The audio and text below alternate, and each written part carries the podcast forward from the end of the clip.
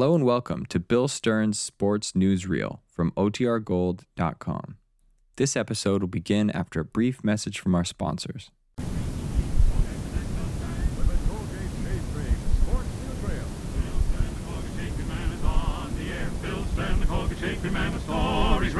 Take his advice and you'll look keen. You'll get a shave that's smooth and clean. You'll be a Colgate brushless fan. Good evening, ladies and gentlemen. This is Bill Stern bringing you the 429th edition of the Colgate Shave Cream Sports Newsreel, featuring strange and fantastic stories. Our guests tonight are America's two top tennis champions, Bobby Riggs, the United States professional champion, and Jack Kramer, America's amateur champions. But first, here is Reel One.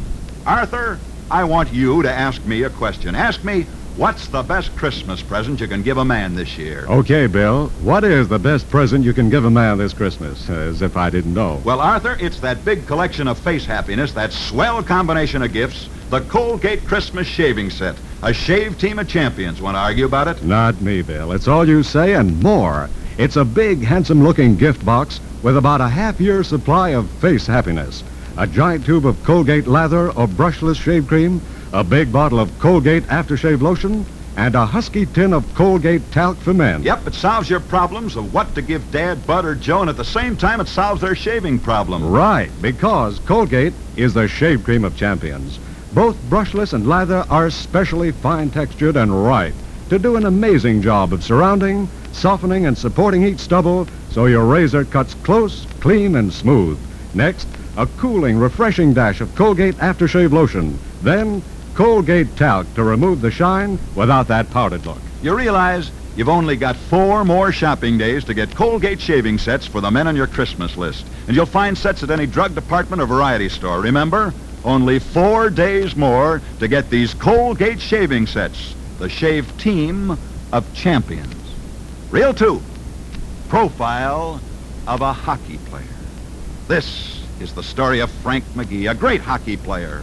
Yet in 1902, Frank McGee was brutally injured in a hockey game. A stick was thrust into his eye, and because of that accident, Frank McGee lost the sight of his left eye. But despite that handicap, and against his doctor's orders, Frank McGee continued to play professional hockey. And even though he only had what one eye now, Frank McGee went on to become one of the greatest hockey players this world has ever known.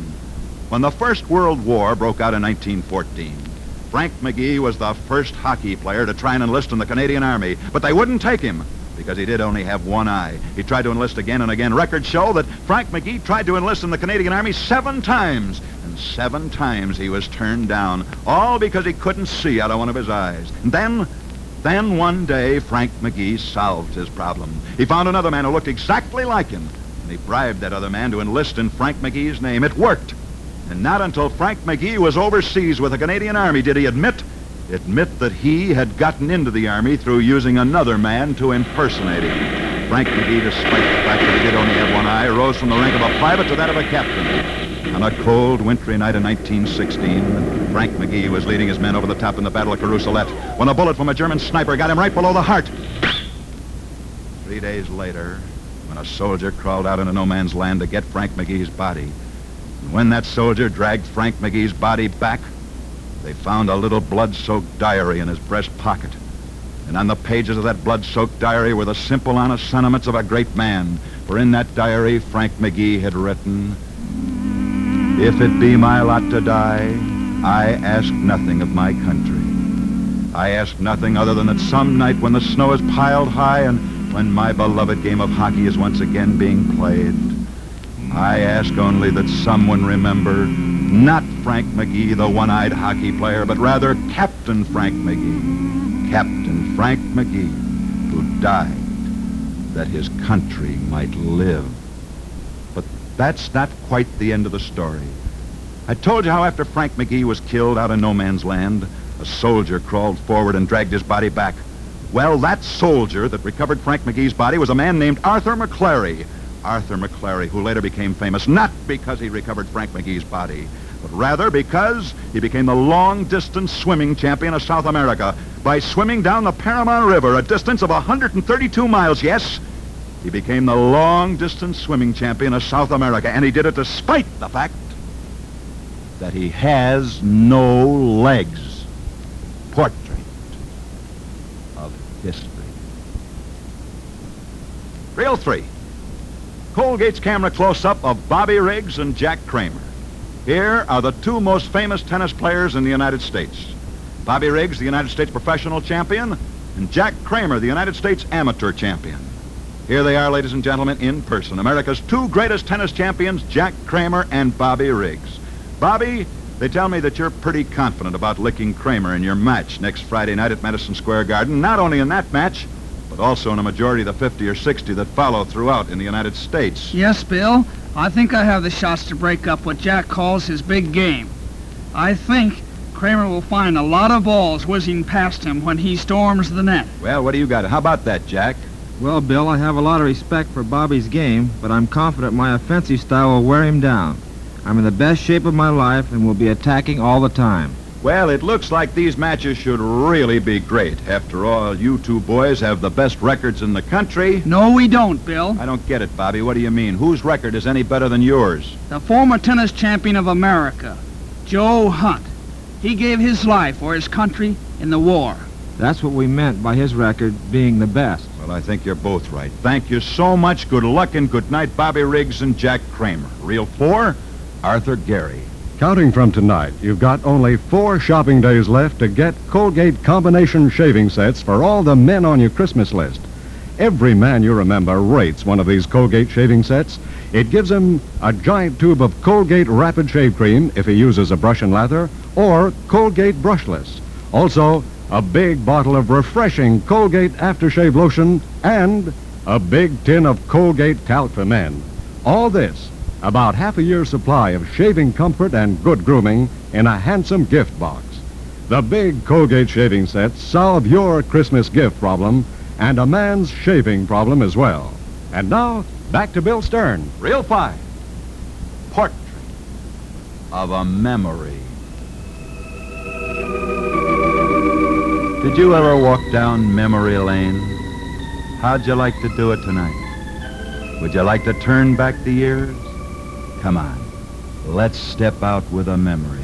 I'm stepping out with a memory tonight to Yeah, we're stepping out with our memories tonight. Memories of great sports stars. Let's travel back down the baseball trails of yesteryear. I wonder if we'll ever again see stars like those. Do you remember Detroit's Ty Cobb? And how about Tris Speaker? Ha ha, we've only started, say. What about Walter Johnson and John McGraw and Grover Cleveland Alexander? And look, why look, there's old Cy Young. Sure, sure. How about that great double play combination? Do you remember Tinkers to Evers to Chance? Ha ha, those were real ball players in those days. Yes, sir. And Lou Gehrig and Dizzy Dean and Mickey Cochrane and Roger Hornsby, Lefty Grove, Frankie Frisch and Honus Wagner. Sure. And look, look, there's Ed Delahanty and Hank Gowdy and Little Miller Huggins and Home Run Baker and Babe Ruth. Hiya, Babe. I say, give me those old days and those old ball players. They were stars, great stars. And I'll never, never forget them. And you know, that's why, that's why, that's why I'm stepping out. Yeah, I'm stepping out with a memory. Reminiscing while we're missing memories of the great baseball players of yesteryear, and they were great. Oh, but say, say, we don't have to remember only the ball players. How about the great boxers of the past? Do you remember them? Let's see how many you do. They were really great, too. The great heavyweights. For instance, well, Bob Fitzsimmons and maybe John L. Sullivan. And I wonder if you remember a gentleman who's called Gentleman Jim Corbett. Ha ha! Not many fighters like him around. Ah, but way back then, way back then, when they called a man a champion, it meant something. Do you remember Mickey Walker, the toy bulldog? Do you remember? How could you forget him? And how about little guy who came out of Pittsburgh? I mean, Harry Greb. And let's not forget Tony Canzoneri and Barney Ross and Henry Armstrong. Sure. Ah, but those were the days. The days of Benny Leonard, Kid Chocolate, Jimmy McLarnin, and don't forget Billy Petrolle. Say, those guys could really fight. How about Johnny Dundee and Mike McTigue? And let's not forget a pretty fair fighter named Jack Dempsey. Ah, what memories come flooding back. Come on, stay with us. We're traveling back down memory lane, reminiscing as we go stepping out with a memory tonight. Let's turn back the years on football, too. Do you remember the great teams around the turn of the century? The first one in this country, it was Michigan's Point a Minute team. You remember that? They gave America our first great football star, a little guy, Wee Willie Heston. And then came Jim Thorpe. Remember him and George Gipp and the Four Horsemen of Notre Dame?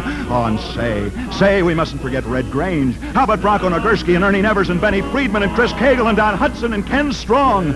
Why, why, across those gridirons come immortals. Immortals that can never be forgotten. Remember Nile Kinnick of Iowa. He's dead. But how about Davy O'Brien, a Texas Christian? Albie Booth of Yale. And a guy named Lighthorse Harry Wilson who led a great Army team. Say, how about the coaches who taught him how to play? Fielding Yost of Michigan, Tad Jones of Yale, and Howard Jones of Southern California. And let's not forget the best of them all, the immortal Knute Rockne of Notre Dame. Sure, I know, but we've only started stepping out with a memory. Why, you can't remember the past without bringing back such names as Earl Sande, Eleanor Holm, Gertrude Ederle, Helen Wills, Bill Tilden, Bobby Jones, Walter Hagen, Tommy Hitchcock, Jesse Owens, and a great star named Glenn Cunningham. Ah, sure. Sure, I know a lot of folks say that I'm crazy. Well, maybe they're right. Maybe because I've been stepping out with a memory tonight. Crazy? Crazy because I combine music and sports? I don't think so. Why, others thought of it long before I ever thought to do it. Did you ever hear of a guy who was the bantamweight champion of the world? His name was Joe Howard. He combined music and sports, for it was he who wrote I wonder who's kissing her now. Yeah, and how about a man who once held the golf championship of the city of Chicago? You ought to remember him. He combined music and sports, too, for his name was Isham Jones, and it was he who wrote. It had to be you. It had to be you. Ah, but there were others. The greatest fisherman this country's ever known was a boy who ordered that after he died, he ordered that his ashes be spread over the waters where he loved to fish, and they were. His name was Vincent Youmans, and it was he who wrote. I'm on my hand. You in my arms. Ah, but by now you get the idea. Athletes have done a lot for music, but the greatest story of sports and music is the story of George Gershwin.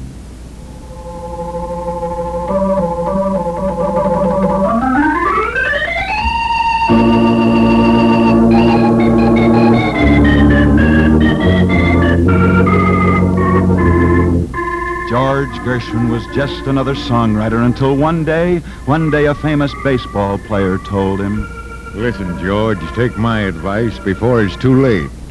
You can do more than write just another song number. You can write the greatest one of them all, if you will. I hope I live to hear it. That famous baseball player did not live to hear it. But George Gershwin did write the greatest musical number of them all, for it was he who wrote The Rhapsody in Blue. Gershwin played it at Carnegie Hall, had you been close enough, you might have heard him say, This is it, Christy, this one's for you. And as the music rose upward and upward into the cold night air, somewhere looking down proudly from far above was the man who inspired Gershwin, the man who inspired him to write his famous Rhapsody in Blue, America's greatest pitcher, Christy Mathewson.